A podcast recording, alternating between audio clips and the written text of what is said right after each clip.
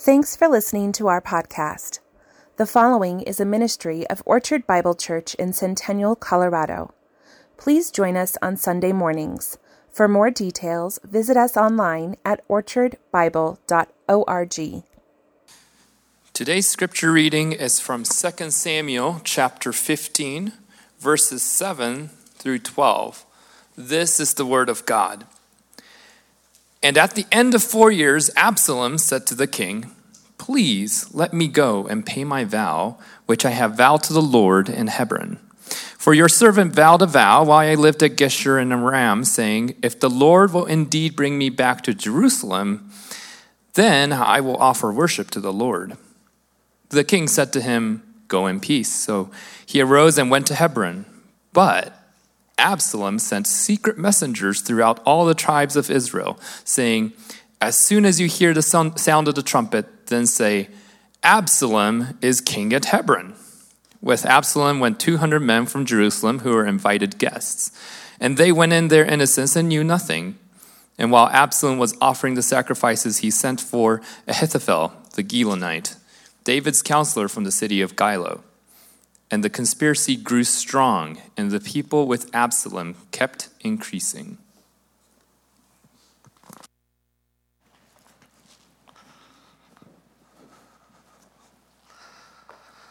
Let us pray. Father, your word is not dead. Your word is alive. It is living and active. And we thank you for that. We pray, Lord, this morning you would prepare our hearts as we open it and as we learn from it, that you would teach us that you would teach us the lessons we need to learn. In your name I pray. Amen. Please be seated.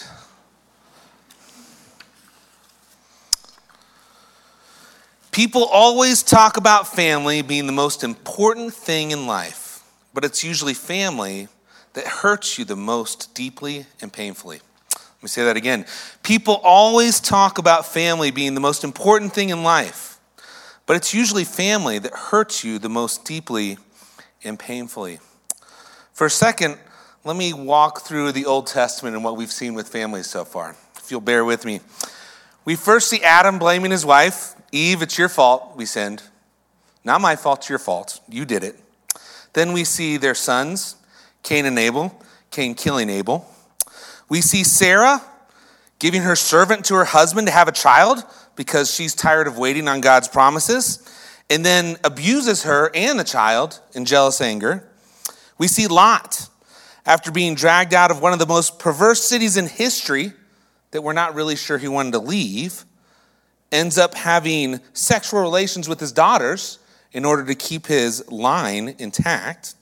We see Isaac and Rebekah play favorites with their twin boys, whose sibling rivalry becomes one of the worst in history. Esau sells his birthright for soup grieves his parents by marrying a Canaanite woman, and nurses a 20 year grudge against his brother, which in this situation that's probably deserved. Why? Because Jacob manipulates and deceives his brother out of his birthright and blessing, even though God specifically said he was the son of promise and it was coming to him. Laban gives Jacob the wrong daughter on purpose and then marries the woman and then Jacob marries the woman he loves, which creates one of the most uncomfortable marriages we've ever seen. And that's saying a lot. Jacob and Laban proceed to have a major falling out, and Jacob has to flee. Now, if you're with me, we're not out of Genesis yet. We're barely halfway through Genesis. I've not talked about Simeon and Levi destroying entire cities because of what they did to their sister Dinah. We don't talk about Reuben sleeping with his brother's mom or his father's concubine. We're not talking about Joseph, right? Sold into slavery by his brothers because they didn't feel like killing him that day. We don't talk about Judah and Tamar. We're not talking about Joseph and his brothers again. We're not talking about Jacob, who, when he goes to bless Joseph's sons, somehow switches his hand and does it wrong. We have in the Old Testament a picture of real families. If we were reading our Bible and every family we saw was perfect, would you believe it? I wouldn't. I don't think I could believe it. Because you know what? There's no perfect family. Why? Because there's sin in this world. You put a bunch of selfish sinners together in confined spaces, sharing the intimacy of family, and guess what happens? Bad things. And that's the picture the Lord gives us. He gives a picture of sin, a picture of reality that we need a Savior.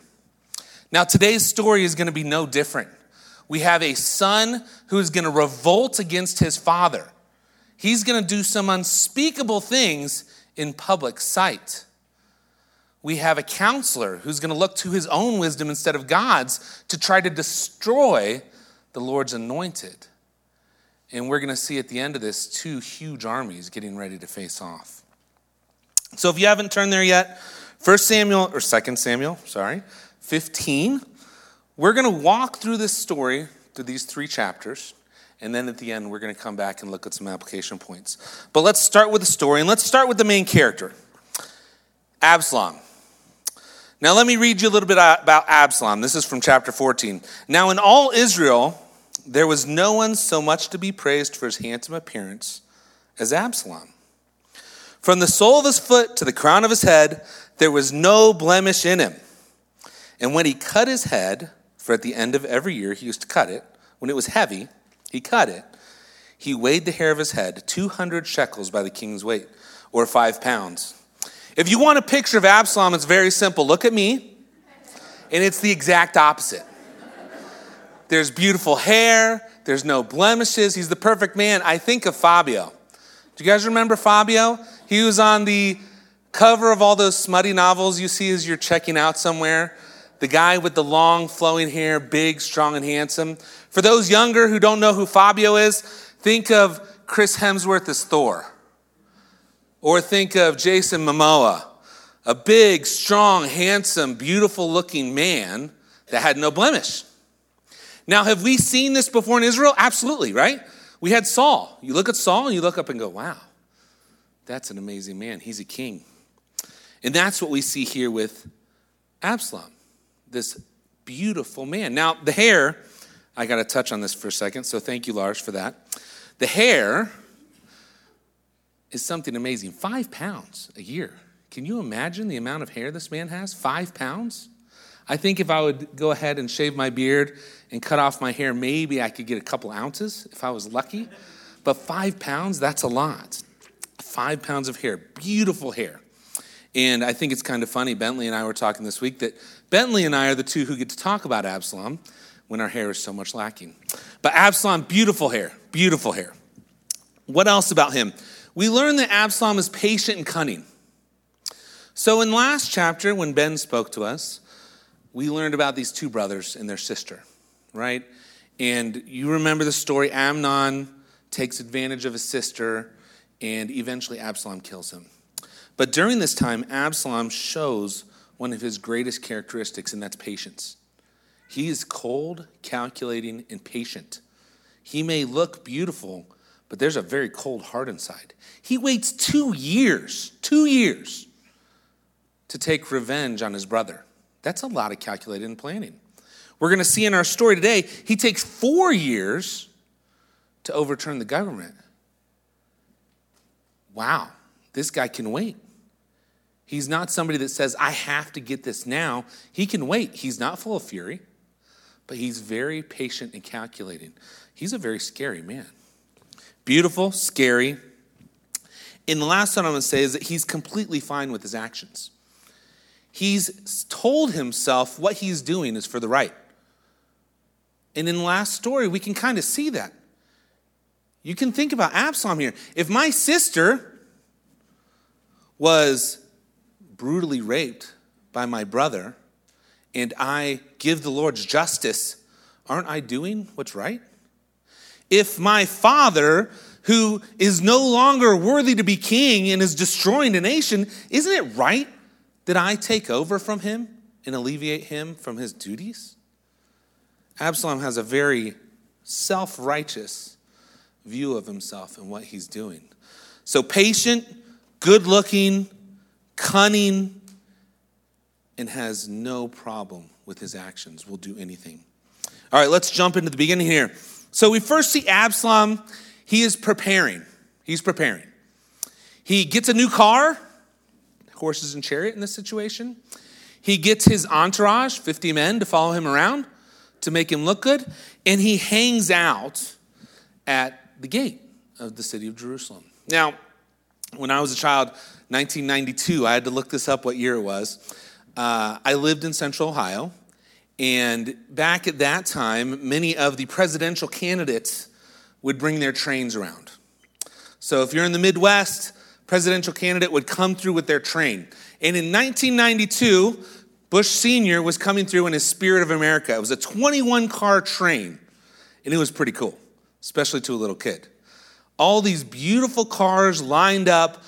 President comes out, speaks to you for a couple minutes, and you think you're on top of the world that the president would come to this small little place in Ohio to talk to me. It's kind of the same thing Absalom is doing here. Absalom looks like this very impressive character, and he stands outside the city and he does this Hey, friend, welcome to Jerusalem. Glad you're here. Why are you coming? Are you coming on business? Oh, you're coming on business. That's great. Well, if you're going to the palace, the king doesn't care. He absolutely does not care. You're worthless. So if, you know, you make me king, maybe things would be different. But right now, nobody cares. So thank you for coming. We appreciate you, but go home. It's exactly what he did every day, day after day after day. For four years, he's doing this. Same thing every day. Friend, welcome. Glad to have you. But nobody here cares. Go home. Now, we do have to take a step back and say there's probably something wrong with David's administration. If Absalom can sit at the front of the city and do this day after day for four years, you would think somebody would have stopped him, right? Doesn't that make sense? You would think somebody would have stopped him. Or you would think that David sends his own people out that says, Hey, no, come in the city. We're happy to have you here. I will listen to everyone, and you're all friends. We'd love to have you come in and talk to us. But no, we don't see any of that. All we hear is that Absalom, with his brand new car and his entourage, welcome every person that comes into the city. And because of this, he steals, so Absalom stole the hearts of the men of Israel. This is verse 6 he slowly over time has everyone love him and come to him. Instead of seeing David as their king, Absalom is truly the ruler in Israel at this point. He's taken all of the men's hearts and turned to him. And he's turned them against David. Now comes for the time for him to solidify his rule. He comes to his father. The passage uh, Ray just read for us. He comes to his father and says, Father, been here for four years. And I made a promise. When I was in this other kingdom, Geshur, I said that after four years, I'm going to go and sacrifice to the Lord for bringing me back. Now let's stop for a second. We know this is lies. But this is another thing about Absalom we need to remember. Absalom is going to use whatever is at his hands to make his will come true. And that means the religious side. He doesn't worry about God. I'm going to use God to convince people that I'm the right king. He says, Dad, I want to go sacrifice. I promised myself I would if I made it here, and the Lord protected me through this, so I'm going to go sacrifice. So he grabs everything together along with 200 innocent men. All right, let's keep this. 200 innocent men he brings with him. They had no idea what was going on, but from a king's perspective, okay, maybe this looks all right. And he goes to Hebron and he announces himself king, very similar to the way David did not too long before. When he's there, he sends out so that when the time comes, there's this loud raising up of men. Absalom is king. Absalom is king. And it's heard throughout the entire country. And it says, the conspiracy grew strong, and the people with Absalom kept increasing. So Absalom somehow convinces himself that it's right for me to be king. I'm going to Hebron. I'm going to sacrifice. The Lord wants me as king, probably too. And let's just take over. Okay? That's the picture going on right now with Absalom. Let's shift at the end of chapter 15 and let's look at David. Okay? So David is sitting in his palace Obviously, we've seen there's some problems with his administration. There's a lot of oversight here. He's missing things. And a messenger comes and says, David, your son just took over the kingdom. And what does David do? David goes, Whoa, well, what are we going to do? Servants, what, what, should we do? And they decide to flee. They say, Hey, it's time to go. We got to get out of here. Now, it's interesting. The servants don't say, David, you get out of here. We're going to stay put. We think they're right. We see every one of his household agree with him and flee, start to flee the city. And we're going to see who his friends are. Before we get into this, it is important to understand the worth of friendship. Friendship is going to be huge in this story. David has some friends, and David has some enemies. We're going to read about Ahithophel, who went with Absalom and was an enemy. David in Psalm says, My brother who I shared a bowl and bread with turned against me. One of his closest friends turned against him. Then we also have friends that we're going to see, like Hushai, Abiathar, Zadok, that come with him and are happy to take on this scary time with him and to back him up. So we find out who David's truly friends are. And it's interesting in our lives, don't we see this also? When things aren't going well, when things are bad, when people turn on us, at that point, you truly know who your friends are, don't you? It's not the person that turns away and says, Yeah, we'll be friends again in a couple weeks when this is over. Or we'll be friends in a couple years when this is over. Or maybe we just shouldn't talk again. No, it's the people that come beside you and say, I don't care. I trust you, trust in you. We can be friends to this. We can do. So David's going to find out his trustworthy friends. So David gathers everyone together, everybody except for 10 concubines, and that's going to come up later in this story. But he gathers everyone together and they start walking out of the city. Now, at the end of the city, David stops at a house. And most likely, David stood on top of this house and he watched as people walked by. Now, there's two different thoughts here of what David's doing.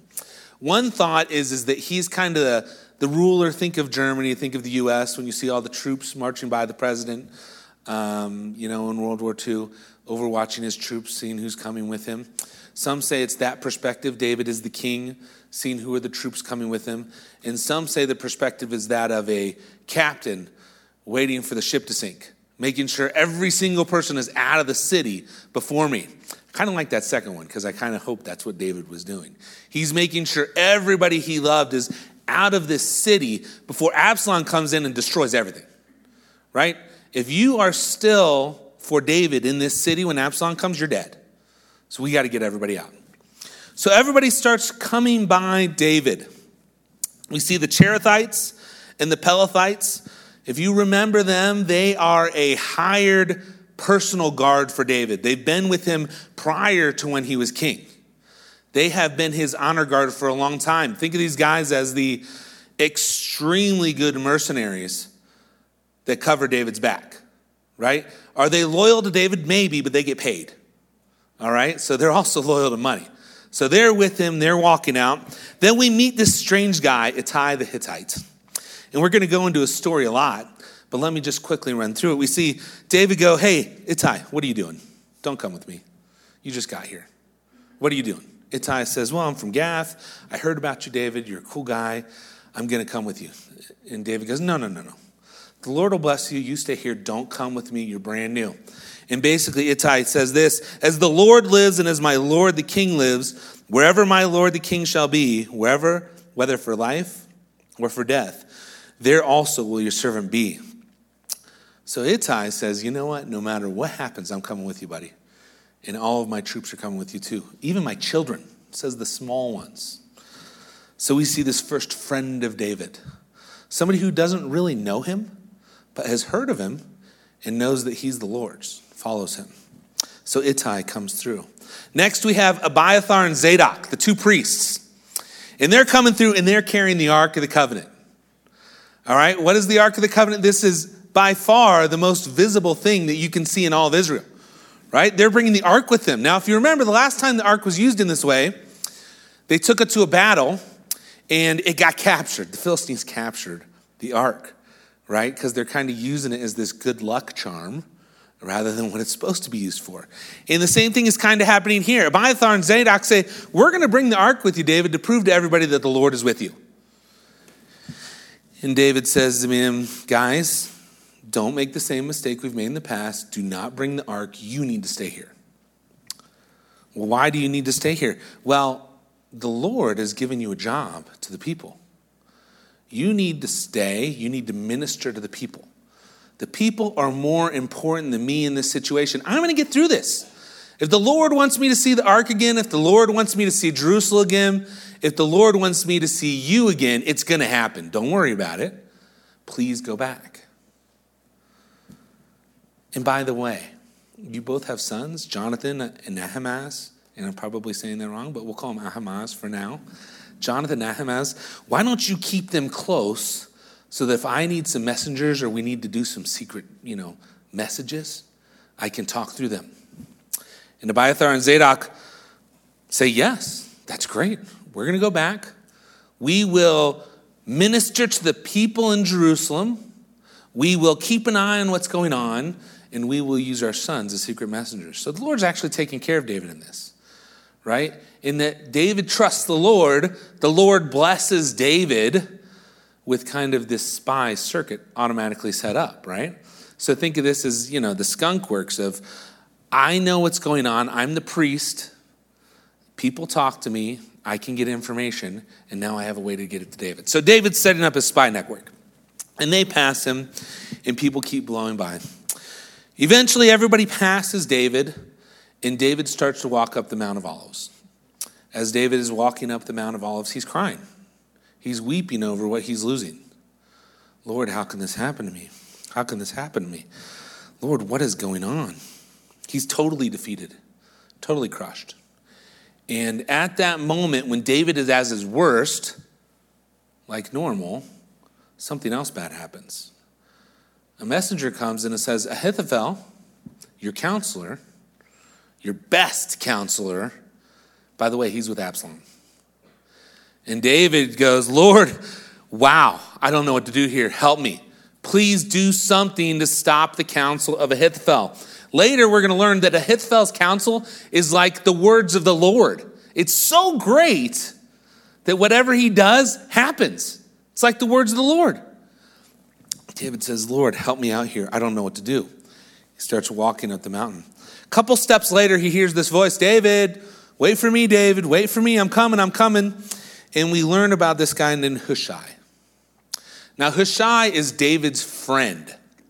Now, friend in this situation doesn't normally doesn't mean like we would think of friend.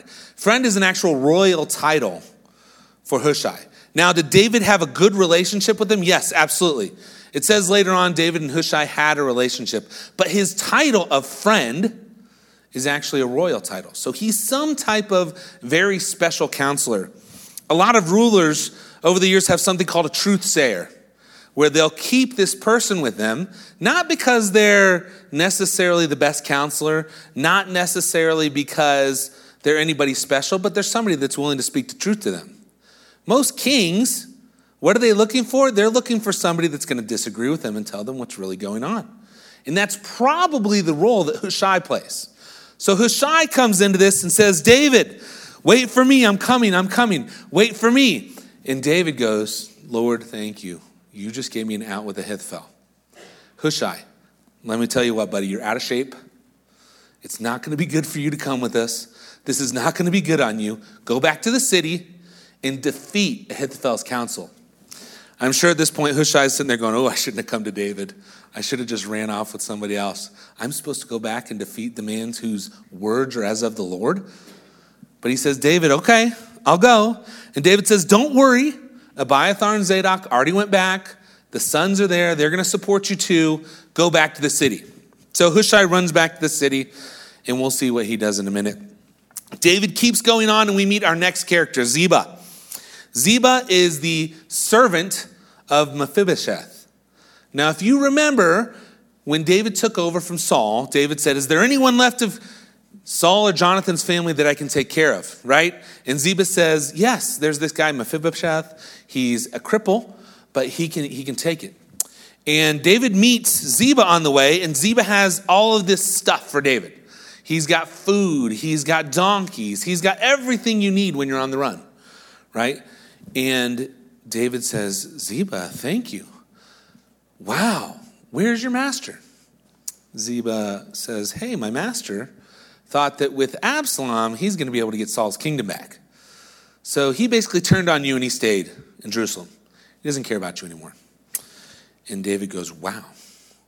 Everything that was Mephibosheth's is now yours, Ziba. Thank you. Now, I'm going to leave the story there because I don't want to give this away, but there's a lot more to this story that we're going to see next week with Bentley. Next is Shimei. Now, Shimei, he's a Benjamite. Now, if we remember, Saul was a Benjamite, smallest tribe. They probably got the short end of the stick for a lot of things. And there's a lot of anger between Benjamites and David when he took over. And Shimei takes all of this hate, all of this anger, and he lets it out on David in his worst possible spot, right? David's leaving the city in defeat. They're getting across the Jordan or trying to get across the Jordan. And here comes this guy, and he starts throwing rocks and he screams at him, You man of blood, you deserve this. For what you did to Saul and his household, you deserve it. Told you you would get this. Told you. Right? You think of the people uh, in, a, in a football game that are yelling scoreboard. If you've ever seen that, right? When your team is winning and you really want to rub it in, you yell scoreboard at the other team, right? Because they can't say anything back. That's kind of what Shimei is doing here. Hey, scoreboard, told you. You're a man of blood. Nobody likes you. Get out. Now, David does something interesting here. Abishai, one of the sons of Zeruiah, Joab's brother, is with him. And Abishai, true to his character, says, Let's kill this guy. This is ridiculous. He's not allowed to talk to the Lord's anointed like this. Now let's take one second and talk about the sons of Zeruiah.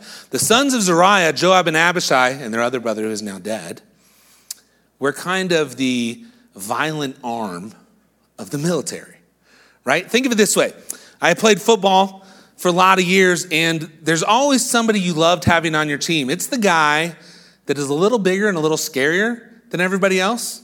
When you talk to him, you're not really sure if he likes you or not. You're just kind of scared of the guy. But when you get on that football field and things are going down, there's nobody better to have on your side. Everybody's scared of him, right? That's the sons of Zeruiah. Think of it this way we've had lots of me- movies, we've had lots of heroes that say, hey, I do for this democracy what people can't do so people can sleep at night. I'm that guy. That's the sons of Zeruiah. They take these hard situations and they kill a whole bunch of people and make it go away. Are they right in what they do? No, not necessarily. Do they get what they want out of the situation? Do they accomplish things that other can't? Absolutely. And hence we have that here. And for once, Abishai is following the law. In Deuteronomy, or I'm sorry, in Exodus 22, 28 says, You shall not revile God nor, cor- nor curse a ruler of your people. So Abishai basically is following the law, saying, Hey, we can kill this guy. Let's go kill him right here. And David, you know, earlier in life, I think probably would have been like, Sure, let's do it. Let's get rid of him. I'm tired of it. Right? But no, David says, You know what, Abishai, you are so silly. Stop. If the Lord put him here to curse me, who are we to stop him? The Lord sent him. The Lord is teaching me something, and the Lord will be my revenge. We don't need to take it. And so David goes on, does nothing to Shimei, and reaches the river Jordan and is refreshed. So we now we have David out of the city, we have Absalom coming in. Now, as Absalom comes into the city, we see Hushai again, and he says, Long live the king, long live the king. Now, in Hebrew, when you say a word twice, it adds emphasis, right? So we see when the ark is being made, we see it being made with gold, gold, meaning extremely pure gold, really good gold. Or you see silver, silver, which is extremely pure silver.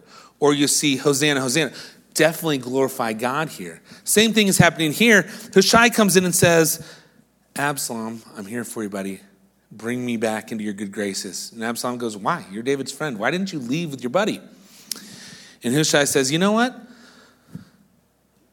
I'm going to go ahead and say that you are the Lord's anointed, and I'm going to stay with you. Why wouldn't I be with the Lord's anointed? He's right now playing up to Absalom's vain nature and saying, You're the Lord's anointed. I'm going to stay with you. And Absalom takes it, says, Okay, welcome. Then he calls his counselors together and says, Gentlemen, we've got the city, we're here, what's next? And Ahithophel says, Absalom, we're going to do the one thing that is going to destroy David's rule in the city. You're going to take those 10 concubines that he kept here. We're going to go up and we're going to put a tent on the roof. And you're going to have sex with each one of those concubines in broad daylight to prove that you are king in this town and there's nothing David can do about it. And everybody said, This is good counsel. Now, why is this happening? Well, let's go back to uh, 2 Samuel 12 when Lars taught us, and he says, The Lord says, Behold, I will raise up evil against you out of your own house, and I will take your wives before your eyes and give them to your neighbor. And he shall lie with your wives in the sight of the sun. For you did it secretly, but I will do this thing before all of Israel and before the sons and before the sun. So, in his advice, we're seeing prophecy come true. Absalom takes these women, and in the sight of all of Jerusalem, on the same rooftop that David most likely saw Bathsheba, goes into all the concubines to prove that he is truly king instead of his father. Coming back to family, so hard. He's truly taking over from his father.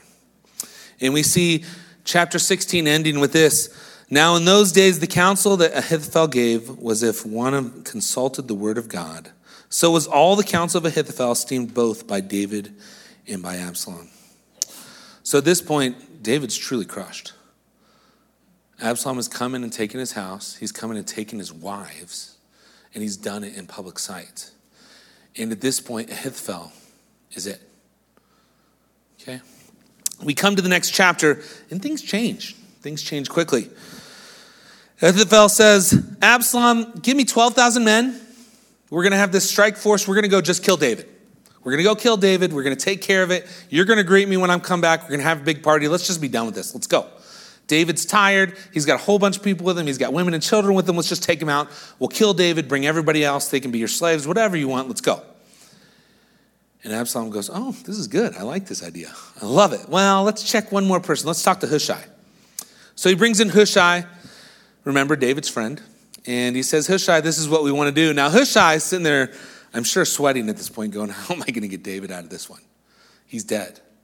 He thinks about it and he comes up with something. He says, he says Absalom, Ahithophel normally has wonderful advice.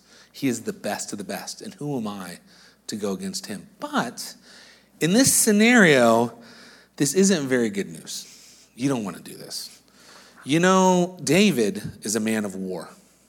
David is going to be like a bear in his cave. You go into a bear's cave, guess what happens? Bad things. The bear wins. Same thing here. You go after David when he's down and out, he's going to slaughter you. And what are people going to say? Absalom told you you couldn't be king. This isn't going to work well. And, and, you know this, Absalom. You know your dad and what kind of guy he is. And on top of that, David is the sneakiest person ever.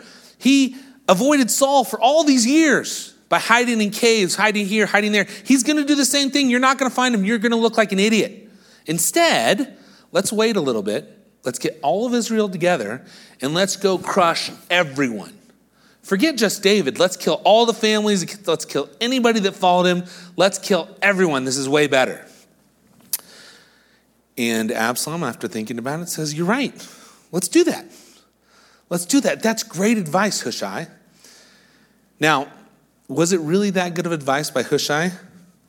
Maybe, but in verse 14 it says, For the Lord had ordained to defeat the good counsel of Ahithophel, so that the Lord might bring harm upon Absalom. We learn what's really going on here. We learn that while Hushai might have given some good advice against Ahithophel, what really happened is that the Lord said, Nah, I'm done. This is over. I'm stopping this right here. We're moving on. And so the Lord acts on David's behalf. Now, during this time, we've got a short story where we see our two spies, Jonathan and Ahimaaz, who are sons of Zadok and Abiathar, go to David. There's some cool things. They dive in a well. They get it, you know, they put, they put a, a, blanket over it so nobody knows in there they're in this well. They get around all these sentries and they deliver a message to David. But long story short here, David finds out what Absalom is doing. David flees across the Jordan River and he starts setting up his armies. We also see something else interesting happening here. Ahithophel, after realizing that his advice wasn't going to be taken, he drives his car home, he puts his affairs in order, and he hangs himself, commits suicide. Because Absalom didn't follow him. And at the end of chapter 17, we've got a cliffhanger. And you guys are going to have to stay tuned until next week to find out what happens. But we have two major armies facing each other across the Jordan River, ready to do battle. Absalom at the head of one, David at the head of other. David with Joab, his commander, with his brother Abishai and Ittai, with Absalom over here with the son in law or nephew of Joab leading up his army in a bunch of new faces. And that's exactly where we're at. They're getting ready to do battle. And let's stop there. Now, let me pull a couple things out of this. Uh, we have about 10 minutes left. Let me pull a couple things out of this that, that I'd like us to learn. One is the consequences of forgiven sin. The consequences of forgiven sin. There's two types of consequences to sin. There's this idea of natural consequences, that happen. And then there's this idea of punitive damages that are done. When we sin, we sin against God. And what do we deserve because of that? Well, you deserve hell, period. Question over. You're condemned. Done. Nothing else. That's exactly what you deserve. With forgiven sin, the hell piece is now taken out of the equation and you have natural consequences and punitive damages, but those punitive damages are in the form of discipline. Right? Let's think about this for a second. As a father, it's my job to train my children, right? And if I'm training my children correctly, I discipline them because that's what a father does. When I say, hey, you only get to do this or that, and if you don't do that or if you go over that, you're going to have this type of discipline. I have to follow through with that discipline. Why? Maybe the kids are extremely sorry for what they did. Uh, my kids are probably more sorry that they got caught. But some kids are truly sorry and repentant for what they did, but there's still discipline to be had. David, when he sinned with Bathsheba, was absolutely sorry for it. And do you know what? Nathan says, the Lord has put away your sin, you shall not die. You're completely forgiven for this, David. You don't need to worry about condemnation in hell. But there will be consequences to your sin. Why? Because the Lord is disciplining you. In Hebrews, we say, For the Lord disciplines the one he loves and chastises every son who him receives. For it is for discipline that you have to endure. God is treating you as sons. For what son is there whom his father does not discipline. David, especially in these chapters we're seeing here, is dealing with the discipline for his sin. The discipline the Lord said that he would have for this sin. Piper got a great quote. He says this The father's forgiving tenderness is typically excluded or I'm sorry, is typically added to the exclusion of the Father's forgiving toughness. Now, what does that mean? It means that we focus on the tenderness of God and what He does for this, for us, rather than the toughness that He can have on us. David is going through a hard time. David is dealing with the consequences of his sin. Now, the Lord does this to impress upon us the absolute heaviness of sin. Sin is not something that we can just shake off and move on. If there's zero consequences to anything, why would you ever stop doing it? Feels good. I like it. I get ahead. Why wouldn't I keep doing it? Well, we're told not to, and because of that, there is consequences. Just like a parent correcting their child and training them in the way they should go. There's consequences to sin. It also helps sanctify us and humble us. And we see this specifically in the story with David. David, when he is being confronted with this sin, when he sees and hears that Absalom is on the roof having sex with his wives in the sight of all of Israel, doesn't back down. He doesn't curse the Lord. He doesn't say, Lord, what are you doing? He understands, Lord, you're doing this for me. You're doing this so I'm humiliated and I come to you. So I look to you. This is consequence of things I've done. And he trusts in the Lord. This takes us to our second point of God's control. Throughout this entire story, we see a new David. We see a different David. We see in David and Goliath a David who is on fire for the Lord and wants to take down the evildoers and be the man. In our story, we see relatively passive David, a David who has life experience under his belt, a David who has been beat up by family issues, who's been beat up by sin, who's been beat up by the world, and now truly understands what it means to trust in the Lord. He's not passive from the stance that he doesn't love the Lord and want to do something. He's passive from the stance that he understands he can trust in the Lord. What does Proverbs 3 say? It says, Trust in the Lord with all your heart and lean not on your own understanding. In all your ways acknowledge him, and he will make straight your paths. Be not wise in your own eyes. Fear the Lord and turn away from evil. And that's what David is doing here. David is trusting in God's control as he goes through it. Bring the ark with us? No, no, no. Don't bring the ark. If the Lord wants me to win, I'm going to win. Don't worry about it. Wait, wait, wait. Don't hurt that man for saying those things about me. The Lord is doing this. It's all right. I trust in the Lord. And because of all these things, David is honored. We also have a negative example of this with Ahithophel. Ahithophel says, I trust in myself completely. I can do everything right. Have you ever met that person that everything seems to turn gold in their hands? No matter what they do, everything works out fine, right? I know lots of people like this, and it's absolutely frustrating, right? Because I'm not one of those people, but I'm sure for them it's great. Whatever they touch turns to gold, and life is so simple for them. Guess what? That person doesn't need the Lord. And they know that. They've got themselves to trust in. And just like Ahithophel, they trust in themselves, they trust in their counsel instead of turning to their Savior. They say, I can do this. Look how well I've done so far. Why do I need God?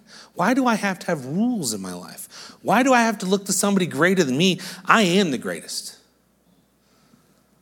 And how did that work out for him? The second suffering comes into his life, the second somebody doesn't listen to him, the second he's proven wrong, he commits suicide. We see a very similar story with Judas. Judas betrays Jesus. And when he's done, he realizes the depth for how wrong he was and what he did. And what does he do? The exact same thing. He puts his affairs in order and he commits suicide. These men cannot handle this failure, this betrayal, this wrongdoing because they look to themselves rather than God's control in their lives. Now, the last one I want to hit on is Ittai the Hittites, dedication to our cause. Now, Ittai, he's a very interesting character. We don't have a lot about Ittai. We have two chapters, right? We have this and then a big battle, and that's all we read about him. But he does something that we see only one other place in God's word. Ruth, do you guys remember Ruth? She married a son of a woman who was out of her land. She was in unholy land in Moab trying to get food. She marries one of the sons. The father in law dies. Her husband dies. Everything's going apart. And the mother in law, Naomi, says, I'm going back to Israel because they'll accept us there. I can't be here anymore, right? And you've got the two, two women, Orpah and Ruth, that say, We're going to go with you. Naomi says, No, don't come with me. Don't worry about it. And then you have this beautiful passage from Ruth in this beautiful promise where she says, Do not urge me to leave you or to return from following you. For where you go, I will go, and where you lodge, I will lodge. Your people shall be my people, and your God my God. Where you die, I will die, and there I will be buried. May the Lord do so to me, and more, if anything but death parts me from you. Just like Hittai said, As the Lord lives, and as my Lord the king lives, wherever my Lord the king shall be, whether for di- death or for life, there also will your servant be. We have these parallels of these two people that don't know that much about this other person. They don't know everything perfectly, but they dedicate their lives to this cause. They dedicate their lives to the Lord and they follow through with it. Spurgeon says this If Ittai, charmed with David's person and character, though a foreigner and a stranger, felt that he could enlist beneath his banner for life, Yea, and declared that he would do so there and then. How much more may you and I, if we know what Christ has done for us? If you know what Christ has done for you, can you say the same words that Ittai told to David? Can you go to Jesus and say, I want to be where you are? I don't care. I don't care that society hates you. I don't care that everyone is against you. I don't care that people don't like your name and think you're terrible. Can you say, I want to be with you? Where you go, I go. If I die, so be it. Lord, I am yours. This challenges my heart. I hope it challenges yours. Ittai the Hittite, or Ittai the Gittite, gives himself fully for a cause because he knows it is right. He does it publicly in front of everyone. He does it in a way that nobody is ever going to question. He says, David, I am yours. Again, can we do the same thing for Christ? Can you say, Christ in public, I am with you, period? No questions about it. Lord, I am yours. Father, we come before you today and we just thank you for your word. We thank you for all of these examples that you've given us in your word. We thank you, Lord, for David. We thank you, Lord, for Ittai. We thank you, Lord, for these wonderful pictures of what we should be to you. We pray, Lord, right now, we plead with you, Lord, that you would just give us faith, that you would give us resolve, and that you would just push us to love you more and dedicate ourselves to you. That we would know there's suffering, that we would know there's pain, we would know that there's hurt, but we also know that you are in charge and love us as your child. In all these things we pray in your Son's name.